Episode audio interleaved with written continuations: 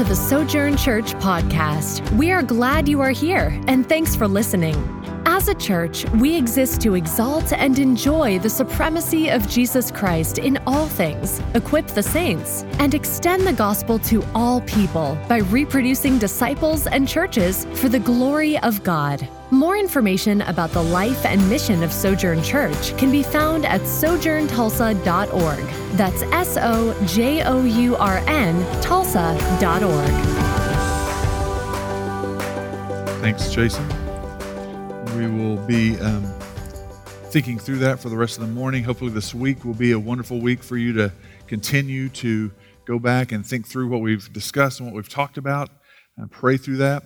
Um, as Jason said, we're um, every time we gather, we have a, mixed bag of people from those who maybe um, are um, completely secure and, and, passionate in their pursuit of Christ right now and their relationship with Him, and all the way all over to people that are not saved every time that we gather. And then uh, in the middle, sometimes we get in those situations or maybe circumstances or or maybe um, just our own hearts that that kind of lead us to these points to where there's a coldness there's a um, uh, kind of a cooling off of the passions that we used to enjoy about God. And so um, I hope that this uh, word this morning from him would be an encouragement to, to all of us, wherever we find ourselves on that path.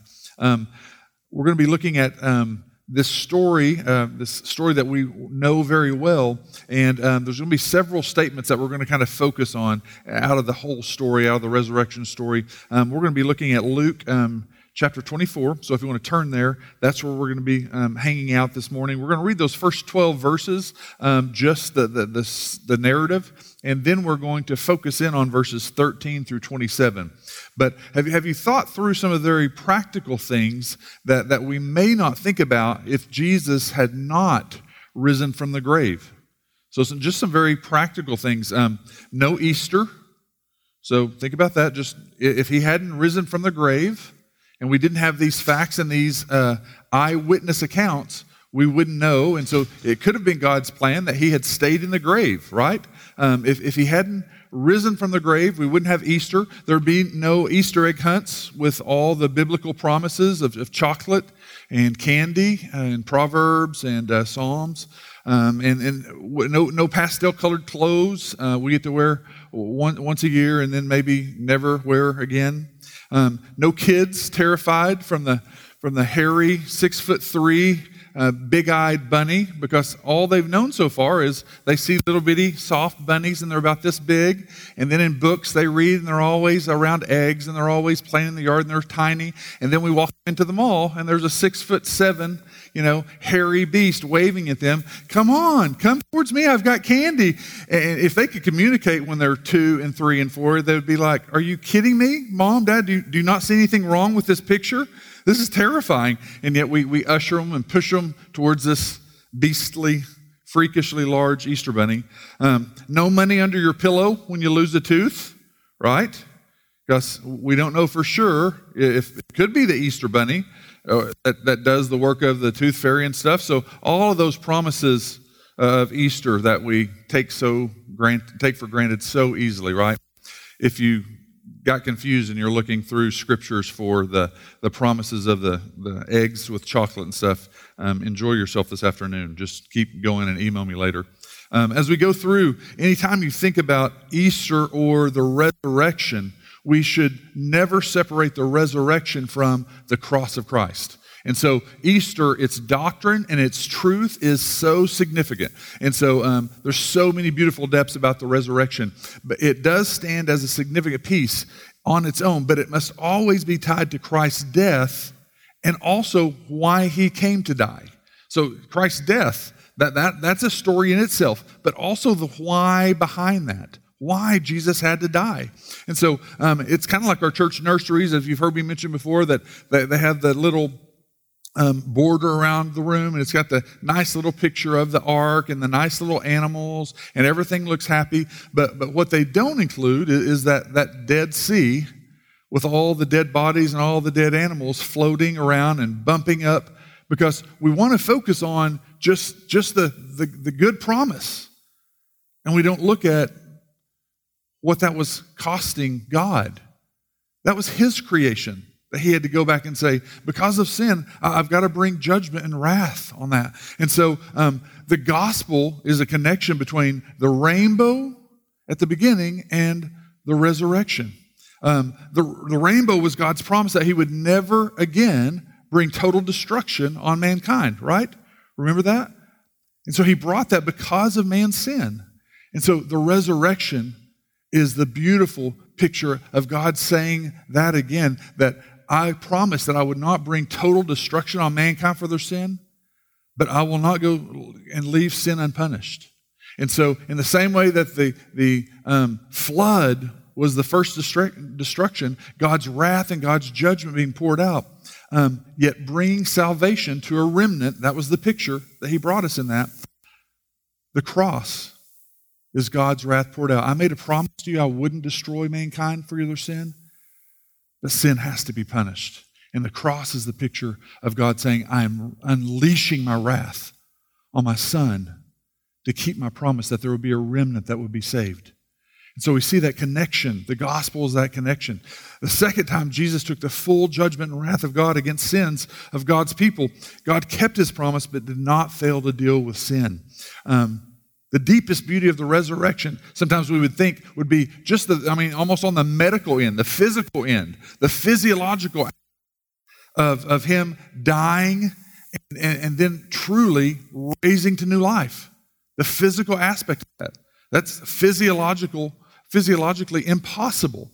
Or even, even the fulfillment of Scripture, the miraculous of, of fulfillment of Scripture. That's not the main and deepest beauty the, the deepest beauty of the cross is that God's plan to take you and I, man, sinful, rebellious people, and God clearing a place at his table, going, I'm going to send my son to bring you back into my presence, to reconcile you as an enemy, but that I'm restoring and redeeming and creating room for you with me.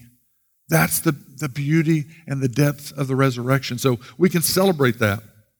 Um, as we look at Luke chapter 24, um, it's a very common story that you probably know, and that's one of the dangers is we treat it as common because we know the facts about that. And I hope to, through today that, that you will begin to think through where your heart is at, even with the familiarity of the facts of the resurrection. The older you get, the, the more years that you add on, the more that you've known the facts. You know the bullet points. But if you're not enjoying and contemplating the depth of these things and, and, and the implications on our lives, what, what's the point of gathering? What's the point if we don't treasure this Jesus who has done this in our place? So I'm going to read um, Luke um, 24, 1 through 12, and then um, I'm going to pray and then we're going to go piece by piece through the 13 through 27. Uh, 13 through 27 is going to be our focal point, the guys on the Emmaus Road. But I want to read just that, that narrative story. So I don't have those slides up on the screen for you. So if you want to look at your device or just listen prayerfully or read along in your Bible. So this is 24, 1 through 12. But on the first day of the week, at early dawn, they went to the tomb, taking the spices that they had prepared. And they found the stone rolled away from the tomb. But when they went in, they did not find the body of the Lord Jesus. While they were perplexed about this, behold, two men stood by them in dazzling apparel. And as they were frightened and bowed their faces to the ground, the men said to them, Why do you seek the living among the dead? He's not here, he is risen. Remember how he told you while he was, in, while he was still in Galilee? That the Son of Man must be delivered into the hands of sinful men and be crucified, and on the third day rise. And they remembered his words. And returning from the tomb, they told all these things to the eleven and to all the rest. Now it was Mary Magdalene and Joanna and Mary, the mother of James, and the other women with them who told these things to the apostles. But these words seemed to them an idle tale, and they did not believe them. But Peter rose and ran to the tomb, stooping and looking in. He saw the linen cloths by themselves, and he went home marveling at what had happened. So let's pray. Father, we do thank you for this truth. Most of us have heard these truths. We understand that you sent your son to die in our place on the cross, taking on your wrath. We know that he rose from the grave three days later. And yet, if we're not careful, Father, um, our hearts can just take that as common. Would you allow us to have just a breaking away of, of some of the hardness in our hearts, Father? Would you allow us to um, understand with, with new freshness and new appreciation, with greater affections, this person, Jesus Christ, the triune God, what you've done for us as we go through this today. In your name we pray. Amen. So, as we look at um, those verses, we, I just wanted to kind of set the stage with that very common story of those ladies. Um, and notice there in verse 11, but, but these words seem to them an idle tale. And the them that it's talking about there is actually the apostles. I mean, it, and you know, most of us, you know, if you're having your devotional times and you read time and time and time again where these guys doubt Jesus, and like here, it's like, he's, he's told them this repeatedly, and we, we know that also in the gospel stories. He kept saying, These people are going to come and they're going to take me away and they're going to crucify me and I'm going to rise again. And now it happens, and literally, what, what do they say? It's probably just an idle tale. But yet, Peter, Peter jumps up and goes. And so this is the apostles. After all they had seen and experienced with Jesus, why would they have such a difficult time with this?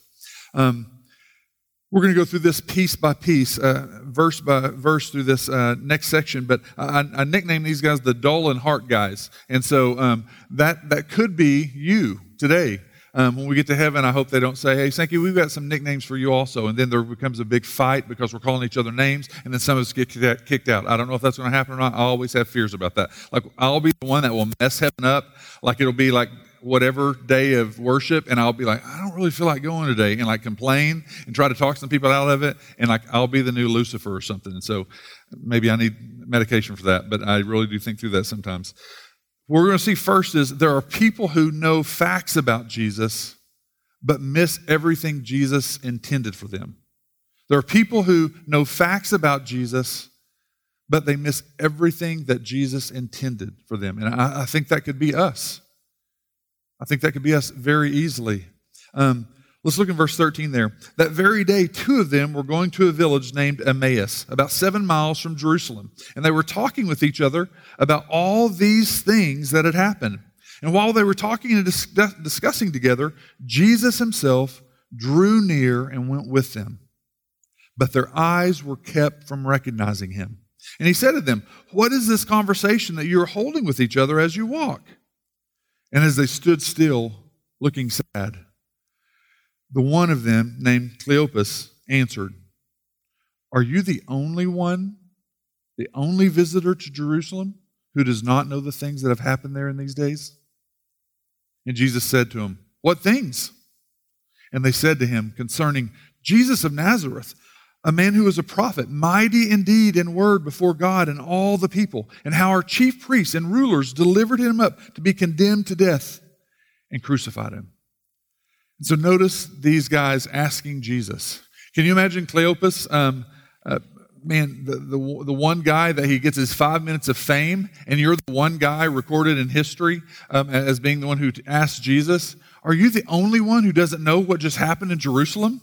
Um, so we'll get to talk to him about that in heaven also. Um, it's the only time it's ever mentioned. This is about a seven mile journey, so it's about 20 minutes per mile, so about an hour and 20 minutes um, of, of, walking and, and, going and turning around. What, what, ends up happening later in the story um, as they go through this. Um, and so, um, if you're doing like a 15 minute uh, walk per, per, mile, and so as we're going to see this, here comes Jesus walking beside them as they're on this journey, talking about what had just taken place. Um, and, and they, they bring out this idea of you're the only one who doesn't know what's going on in Jerusalem. Um, I think that sometimes we do this. Um, maybe we can be overwhelmed by circumstances just like they were. We can become overwhelmed by the things that we see. And we know God's promises are out there like a backdrop, but we see the immediate circumstances and even the things that we've been involved with. And very easily, we feel like God is the only one who doesn't understand what I'm going through. God, you're the only one who doesn't understand what's happening with our life.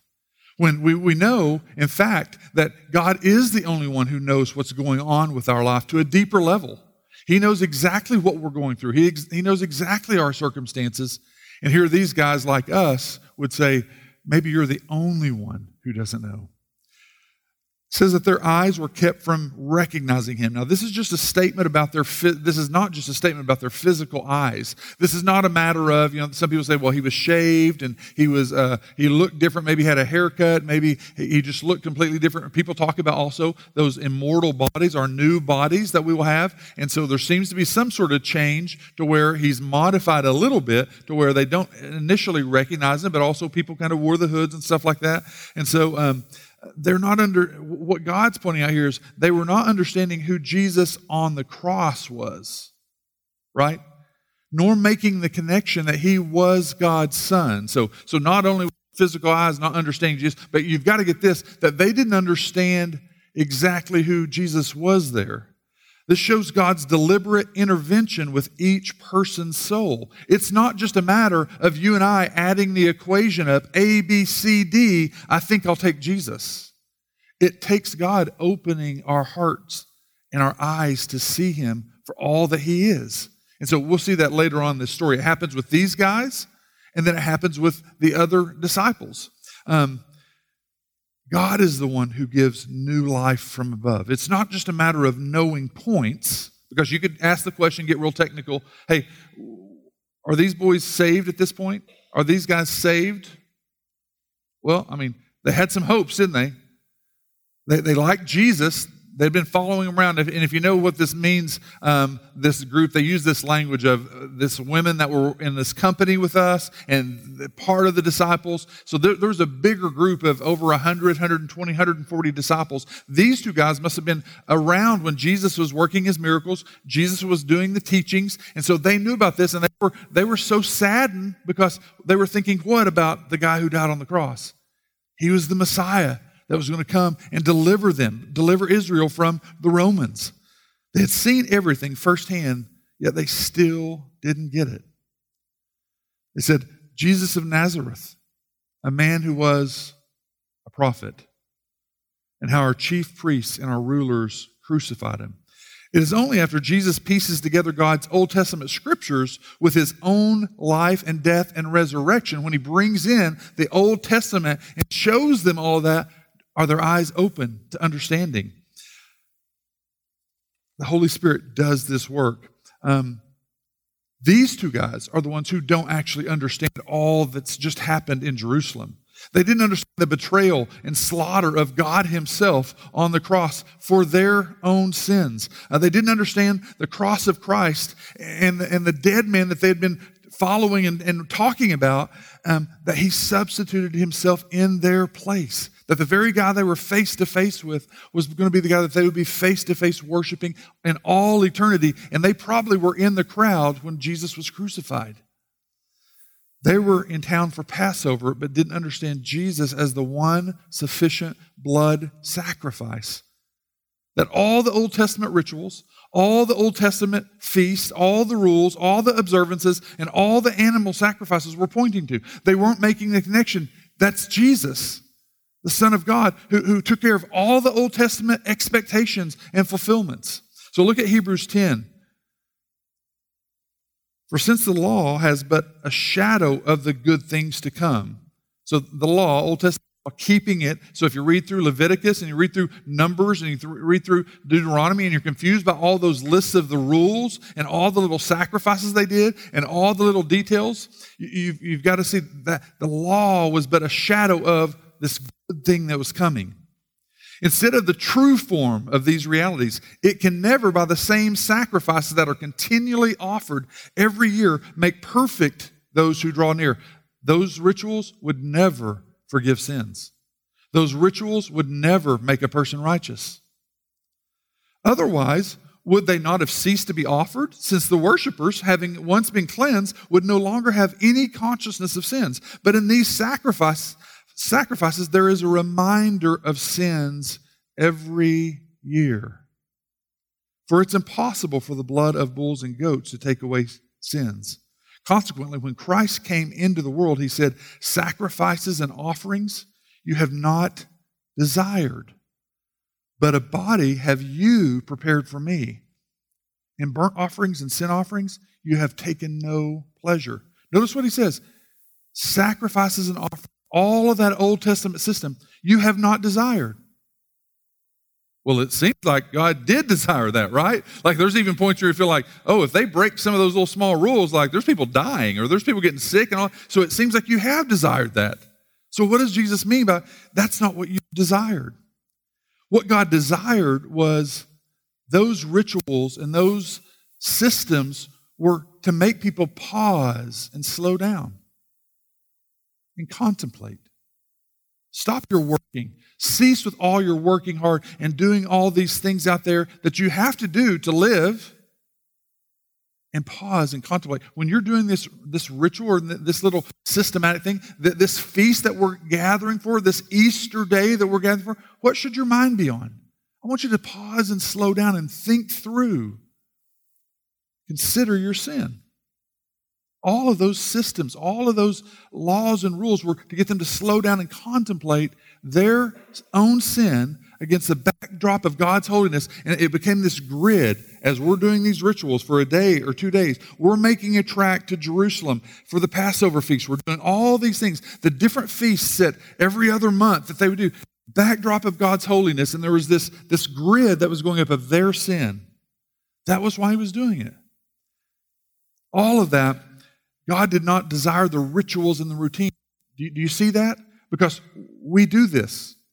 It's not the Jewish system anymore, but we have our own little lists and our little routines that we're, if we're not careful, we're thinking, by me doing this, God, by me doing this, you're appeased, right? By me doing this, by me doing this, you're so proud of me. Oh, hey, you know what? We even have these kind of doctrines. You know what? We believe these things. You know those other places? It's just foolishness what they believe. Here's what we do. God, do you see us? Hey, God, I can even boast in how much I know about my depravity. Do you love me more? Do you love me more? if we're not careful, that's our mindset. Self righteous, um, egotistical, judgmental attitude towards others and lifting up of ourselves. And that wasn't the point of those rituals either. What's the process that you have in place each week to pause and think through your sin? Is this it? Because this doesn't last very long. What's the process on Monday and Tuesday and Wednesday and Thursday and Friday. Anything that you have in place that would make you consider that backdrop of God's holiness and your sin. And, and don't forget, that's just the bad news.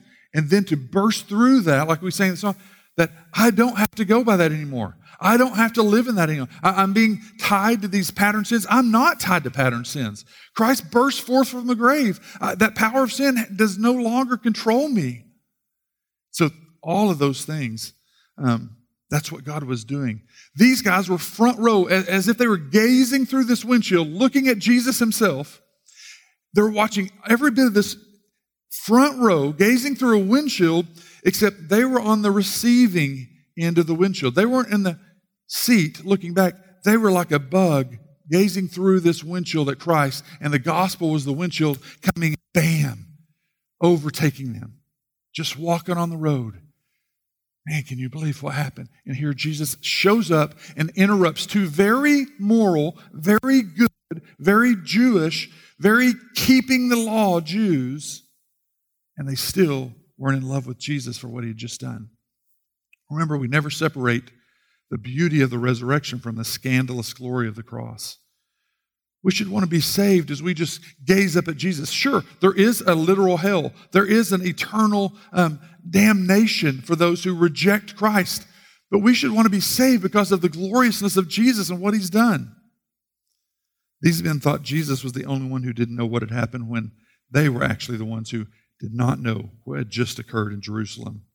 There are people who know the facts about Jesus, but miss everything Jesus intended for them. So ask the Lord if, if that's you. There are people, secondly, who see Jesus, but he's not the Jesus that meets all of their expectations. So remember what I said about these guys. Are they saved or not? Notice what they said in verse 21. Well, we had hoped that he was the one to redeem Israel. And besides all this, it's, it's now the third day since these things had happened. You feel it let down? Don't, don't you know Jesus just wanted to just, just like, oh, you got it. Like, how excited would he be facing these guys? Just, just wanting to, you know, like, it, it could be like your kids, you know, and you finally got that nice gift that you've been wanting to get for them. They've been wanting it for like two or three years. And, and if you were able to just like, look, surprise, here it is. Like, and you're just holding it back, holding it back. Oh, like, these guys would just pounce on me if they just knew who I was here. And here they are laying out, well, we thought that he was going to be the one to redeem Israel. Jesus is going, Oh, I, I did, but I'm sorry that it wasn't what you were looking for. So there are people who know the facts about Jesus, but he's not the Jesus that meets all their expectations. It really stinks when you find out that your idea of God doesn't line up with your expectations for how God will make all of your desires in life come true. It really stinks when you find out that your idea of God doesn't line up with your expectations how, of how God is going to make all of your desires and dreams come true in life. And God will lovingly and easily and purposely chip away at that. For some, the actual God is just that those desires of what life is supposed to be like. And so the idea is if we make Jesus just pray this prayer and then Jesus promises you this, this life, well, what if that doesn't happen? Well, then Jesus didn't work out for me. And these two guys were thinking through, they were thinking that this Jesus was going to come, that the Messiah was going to come, and that possibly this is, and he was going to come with all of the militaristic power and, and dethrone Rome and, and set up the Old Testament uh, kingdom of, of David and Solomon and that finally the Jews were going to have their kingdom again, that that would be the Messiah. Have you ever found yourself doing the same thing with Jesus? He wasn't meeting up to their expectations for, for what they really needed in life. You have those things that, man, God, it just seems like. I really need this, but, but I've been keeping the rules. I've been doing what you've said. I've, I've been going to church. Why aren't you? I thought if I was so careful and so cautious and trying to keep all of these laws, I stayed clear of all those pitiful people that I hate, that you would. I thought that if I made my kids go to church and, and gave some money and we, we try to be really good people, I thought that you would make them turn out like, man, it's like we're playing cards with them we get to dictate how he responds to us. It's not external lists, it's heart devotion. It's not an equation, it's his covenant. It really stinks when you find out your idea of God doesn't line up with him meeting all your desires. Um, so we see there are people who see Jesus, but he's not the Jesus that they wanted. All of these people were gathering thinking that he was going to be the, the powerful militaristic leader to restore Israel. He didn't rise again for um, our ideas of what my best life right now would be. But these women, these two guys on the road, the apostles and these other witnesses who saw him before his death and resurrection, um, they were looking for something that met their immediate needs. And we do that. And part of that is we're wired that way, and God understands us and meets us there, but we've got to get to the point where we respond and take the time to pause and go, I realize that that's wrong. I realize that my expectations for you are wrong. I, am creating an image of God in, in my own uh, idea, in my own mind of what you should be like. And we do it in all kinds of ways. Here's just a handful, this is not an exhaustive list, of the implications of the resurrection. So, anytime you talk about the resurrection, I wanted to bring up some of these. Just first of all, just the historicity. These accounts are extremely important for the early church. The very fact that people said that we saw him alive, we touched him with our hands. So historically, the church struggled with this because of the fact uh, there were a lot of people, the Jews, uh, mainly the Pharisees and uh, those that were the chief priests, they started saying immediately, it was those disciples, they went and got his body and went and hid it.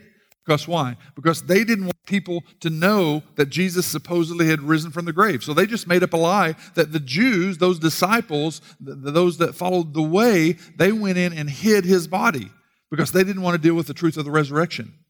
So one way you can get rid of dealing with that is to say it was those followers. They went and hid his body. But the historicity, these accounts are, were passing around very quickly. Um, also, just the security. Even if God had stated in the Bible that one day he was going to raise Jesus from the grave, but he had not yet done it. Think about us in this room today. Would that be very, very different if we knew that somewhere over in Jerusalem, Jesus was still in the grave? That'd be like other false prophets. It'd be like other um, people that were considered gods, right?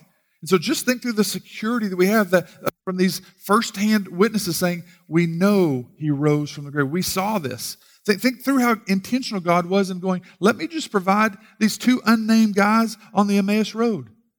That, that Mary and Joanna and Mary and these other women, and then all these disciples. I, I want you to know, church, that, that this is real. This is true. This isn't um, just made up. The power over sin and Satan. Even though Jesus died for our sins, paid the atoning sacrifice once for all for sins, but had not ri- if he had not risen from the grave, how would that affect your understanding that he has actually defeated Satan? That he has defeated sin? That he's defeated death?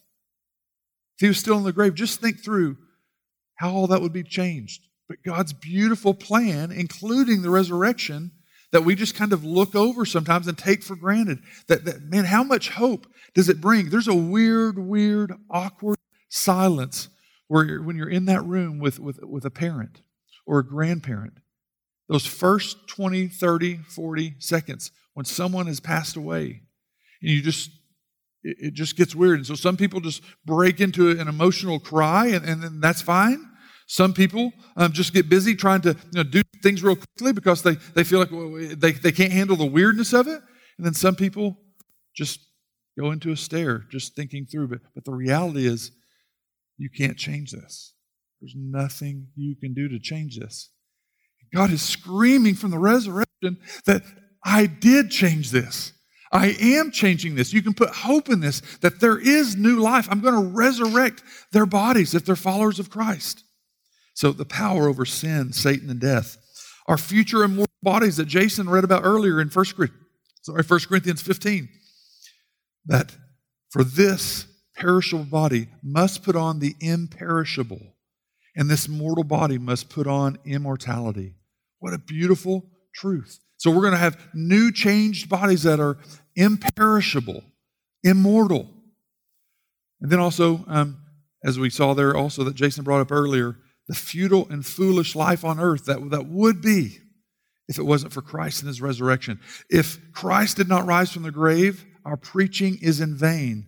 Your faith is in vain, and we are, of all people, more to be pitied. Because of the resurrection, all of those things wiped out. Do you see God's design in that? And there's hundreds more, but just some big key things. So be thankful for those eyewitness accounts. Uh, I wanted to just hit quickly. This is First John. Uh, this was really, really important. So First John, the whole book of First John was written because there were some people that were thinking uh, uh a couple things that uh, that number one that maybe um, the resurrection had already or maybe the resurrection from the dead had already happened and there was a chance that have we been left behind i think thessalonians is the same thing there's some people in that also but I, w- I want you to know what i want you to hear what John, the Apostle John, is saying in First John, that which was from the beginning, he's talking about Jesus in every bit of this. So if you take First John 1 and then you go to John, the Gospel of John, chapter 1, he's talking about the Word that became flesh, right? That which was from the beginning, which we have heard, he's talking about Jesus, which we have seen with our eyes, which we looked upon and have touched with our hands. Concerning the Word of life, the life was made manifest, and we have seen it. We testify to it and proclaim to you the eternal life, which was with the Father and was, was made manifest to us. That which we have seen and heard, we proclaim also to you, so that you too may have fellowship with us. He makes this connection because our fellowship is with the Father and with the Son and that would complete our joy, knowing that you are brought into that fellowship. That would make our joy complete. And that's all John 17, Jesus praying, Father, this would complete my joy. And then John actually is quoting those top ideas in 1 John 1. Um, in 1 Peter chapter 1, the same thing. Though you have not seen him, you love him. Though you do not now see him, you believe in him and rejoice with joy that is inexpressible and filled with glory, obtaining the outcome of your faith, the salvation of your souls. So we, we want to be thankful for these eyewitness accounts that we very easily could look over. Because if you remove just a little bit of the story, what about this dead guy that did miracles that's still in a grave somewhere in Jerusalem? Oh, and hey, you know, uh, Discovery Channel did some searching and they went searching and they found out that, oh, there's no one in that grave. So now what do we do? But God didn't do that. God gave us the full story. So there are people who see and hear the story of Jesus, but he's not the Jesus that meets all their expectations. And then, third, there are people who see and hear the story of Jesus, but the facts just don't matter enough. And I think this is probably the most dangerous for us in just our consumeristic American Christianity. Um, look at verses 25 through 27. He said to them, O foolish ones, and slow of heart to believe. And that word slow of heart is dull. Dull in understanding, dull in affections, dull in heart worship, slow of heart to believe all that the prophets have spoken? Was it not necessary that the Christ would suffer these things and enter into his glory? And beginning with Moses and all the prophets, he interpreted to them in all the scriptures the things concerning himself and himself.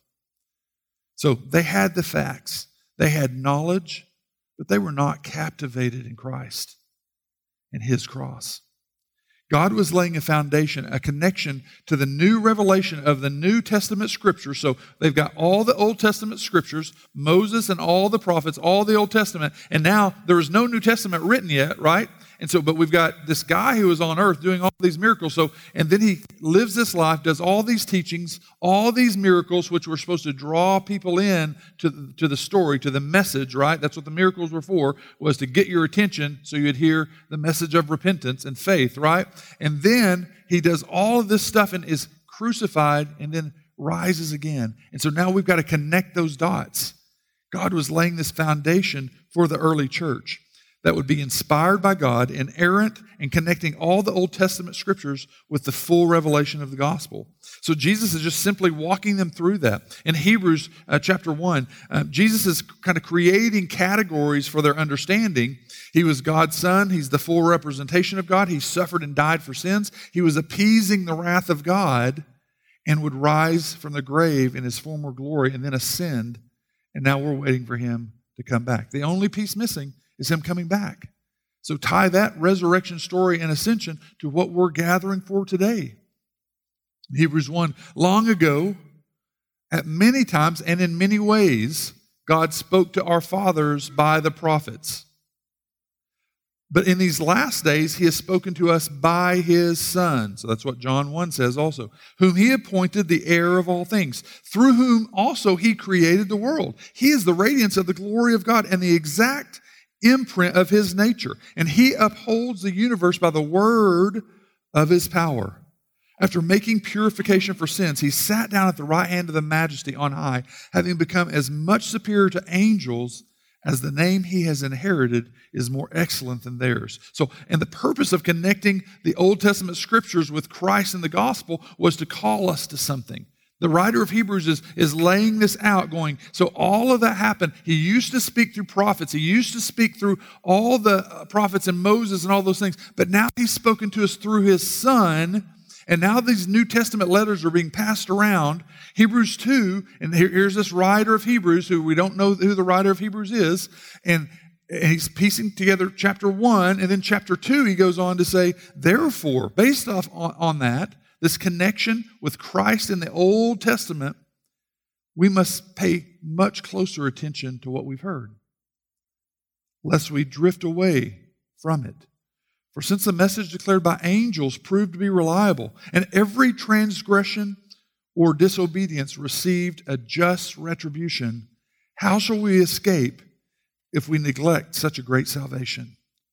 It was declared at first by the Lord, and it was attested to us by those who heard, while God also bore witness by signs and wonders and various miracles and by the gifts of the Holy Spirit distributed according to his will. So, again, for the first early audiences and for all those through time to our present day, the author's intent was to instruct them. It was a warning pay much closer attention.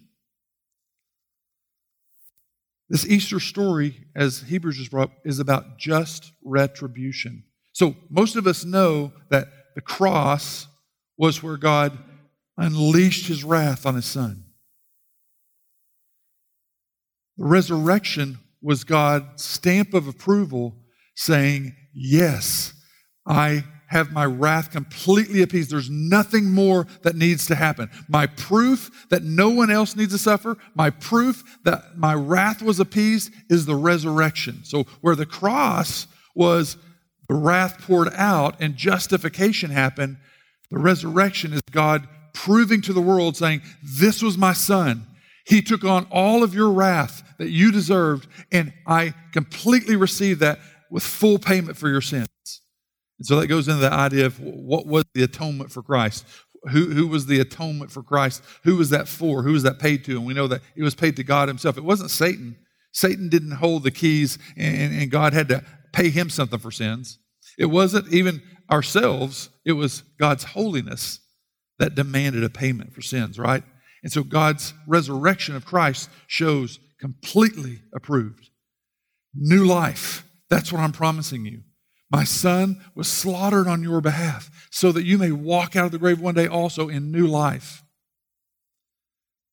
So that's a beautiful picture of the resurrection. So in Hebrews 3, he has this call to repentance and faith. Chapter 1, chapter 2, chapter 3.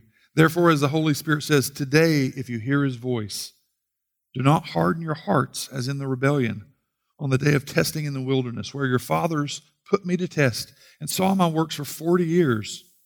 Therefore, I was provoked with that generation, said, They always go astray in their hearts. They have not known my ways. They shall not enter my rest. Take care, brothers, lest there be in any of you an evil, unbelieving heart, leading you to fall away from the living God. But exhort one another every day, as long as called today, that none of you may be hardened by the deceitfulness of sin. For we have come to share in Christ, if indeed we hold our original confidence firm to the end. As it is said, Today, if you hear his voice, do not harden your hearts. So I don't think that we struggle so much with the facts I, don't think that most of us in American Christianity, I don't think that most of us that would even find ourselves in church, that we struggle with the idea that somehow God, um, the Holy Spirit, had this little virgin girl, Mary, to where she has a human inside of her womb, that, that she produces a, a, a man who is 100% man and 100% God. I don't think we even struggle with that. There may be some that have those questions. I don't think that we struggle with the idea that, that God put Christ on the cross for our sins. I, I don't think that we struggle with that. I think even little kids can, can tell us that, like a parrot. Yeah, Jesus died on the cross. Three days later, he rose. I don't think that we even struggle with the idea of the resurrection. I don't believe that we have a problem with interpreting or understanding the facts. In fact, our familiarity with the facts may be the stumbling block to where what should be scandalous and a jaw dropping story becomes common and not so remarkable after all. We've heard our labeled as an age of information, but I believe it also would, would be very clearly called an age of distraction. An age of distraction from what really matters most, these significant eternal things. I believe our problem is not that of interpretation or even believing the facts, but instead, to be honest, the facts just don't really matter enough when it comes to my busy week. When it comes to the Final Four, the championship game, when it comes to football, when it comes to sports, when it comes to lacrosse and soccer, like those hours are spent joyously. I can get all into those, but yeah, I, yeah, I know. Like, could you like make the story? Let us hear something new about the story. I need some something new about it instead of relishing and treasuring in Him. And that's that's what He was doing with these guys, right? I wasn't what you were looking for. You're not piecing together my value that I'm God who died in your place. I don't think that we struggle with those facts. Um, we don't have a problem with that. But how are the facts to compete with our mind numbing, mind numbing escapes? Whether that's just escape from people, I just don't want to deal with them. Whether that's escape from life through whatever, whatever it is you, maybe, maybe it's just comfort. Maybe it's entertainment. Maybe it's just trivial information, and your little screen occupies all this time, and yet passions for the Lord and a hot, burning passion for Him, no, just can't get it going. Just can't get it going. Remember, formerly there were these rituals and these things that people did that made them purposely every week, every month, think through the beauty. I don't think that He would uh, want us to, I don't think that He would. Uh, come and say, Shame on you for considering, enjoying, or partaking of, of those things, of comforts, of, of pleasures, of these things. But when they rule me out and throw me aside and you no longer treasure me, but you're finding all your rest and your comfort and your joy in these things, that's when it's idolatry. But I think that he would still want us to evaluate and assess where our heart is at. And I think that he would lovingly and graciously simply just call us back. He doesn't go, hey, go, go prove 10 days. Go prove 10 days. Don't enjoy anything. And then I'll see that you're really loving. What does he always do? Like in the prodigal God story, runs and meets us. He comes lovingly. I just want you back. I'm not going to drag you through 10 days repeating to you how stupid you are. No, I just want you to see me for what I am. I think he would lovingly and graciously just simply call us back to that. Some people know all the facts about Jesus, but miss everything he intended for them. You'll never grow in passion or affections for God if you don't have some time set apart each week to pause and to contemplate not only your sin, but also what he has done to overcome your sin. Don't stay in the bad news. But don't be surprised if you're not growing and not enjoying God and not enthused by Him if you're not taking time to gaze and behold Him. Some people know the story of Jesus well, but He hasn't met up with their expectations. You may be staring Jesus in the face, but He isn't meeting up to your expectation for what you really need at this point in your life. And it changes, doesn't it? when you're single, if I, if I can just get that person they will make me feel so special. Finally, there will be this person, and they will love me. And then you get married. If I ever get that degree or that job and land that job, and then you get it. If we ever get this type of house and, and family, oh, children, and then get, and so we're just these people that perpetually go on putting these idolatrous levels on these things. The next step for us, that's what I needed in life. He's going, I'm here with you presently today. I'm enough. I'm enough. He offers you himself in exchange for all those desires. Some people know all the facts about Jesus, but the facts just don't matter enough when compared to all the other options. If you have a cold, uninterested heart at what God has done, don't try to have a better week this week. Don't, don't uh, try to go on and, and prove to Him something. Just simply today, if you hear His voice, Confess that. God, I think my heart's become a little hardened. Easter's a beautiful morning to have new life, to have the Holy Spirit just blow on that. But he, He's not going to force it in a way you must respond. It's a call of response. It's real. This resurrection is real. Piper says this The zeal of the church for the glory of her king will not rise until pastors and mission leaders and seminary teachers make much more of the King. When the glory of God Himself saturates our preaching and teaching and conversations and writings, and when He predominates above our talk of methods and strategies and psychological buzzword and cultural trends, then the people might begin to feel, the people might begin to feel that He is the central reality of their lives, and that the spread of His glory is more important than all their possessions and all their plans. So, to go through what we've read today and come to the end and not call you to that, to, to you setting Him as the rightful place, as you are central in everything. I, have allowed other distractions. I've allowed other people. I've allowed other things. I've allowed other possessions to steal time from you. I want you back at the center. I would be doing you a, a horrible harm in not calling you to that. Have you thought through where your heart is at with this all all too familiar story? Is Jesus, if Jesus were here right now addressing your heart, would, would you be labeled like one of the dull in heart guys? You know all the facts. You know all the bullet points. It just really doesn't matter. Now, I, I would plead for you to consider the danger of that. No one in Romans 1 sees how the levels of hardness stack on each other. He may be calling you back to himself from, from just distractions, from other paths that were promising satisfaction and happiness. I want to give you a couple minutes to respond to the Holy Spirit. So I'm going to pray. Just give you some time. First, we can close our eyes and just go to Him in response. And then I'll close this with prayer, and then we'll go into the Lord's Supper. If you want to respond to Him, just asking the Holy Spirit, Where is my heart? Where are those affections now?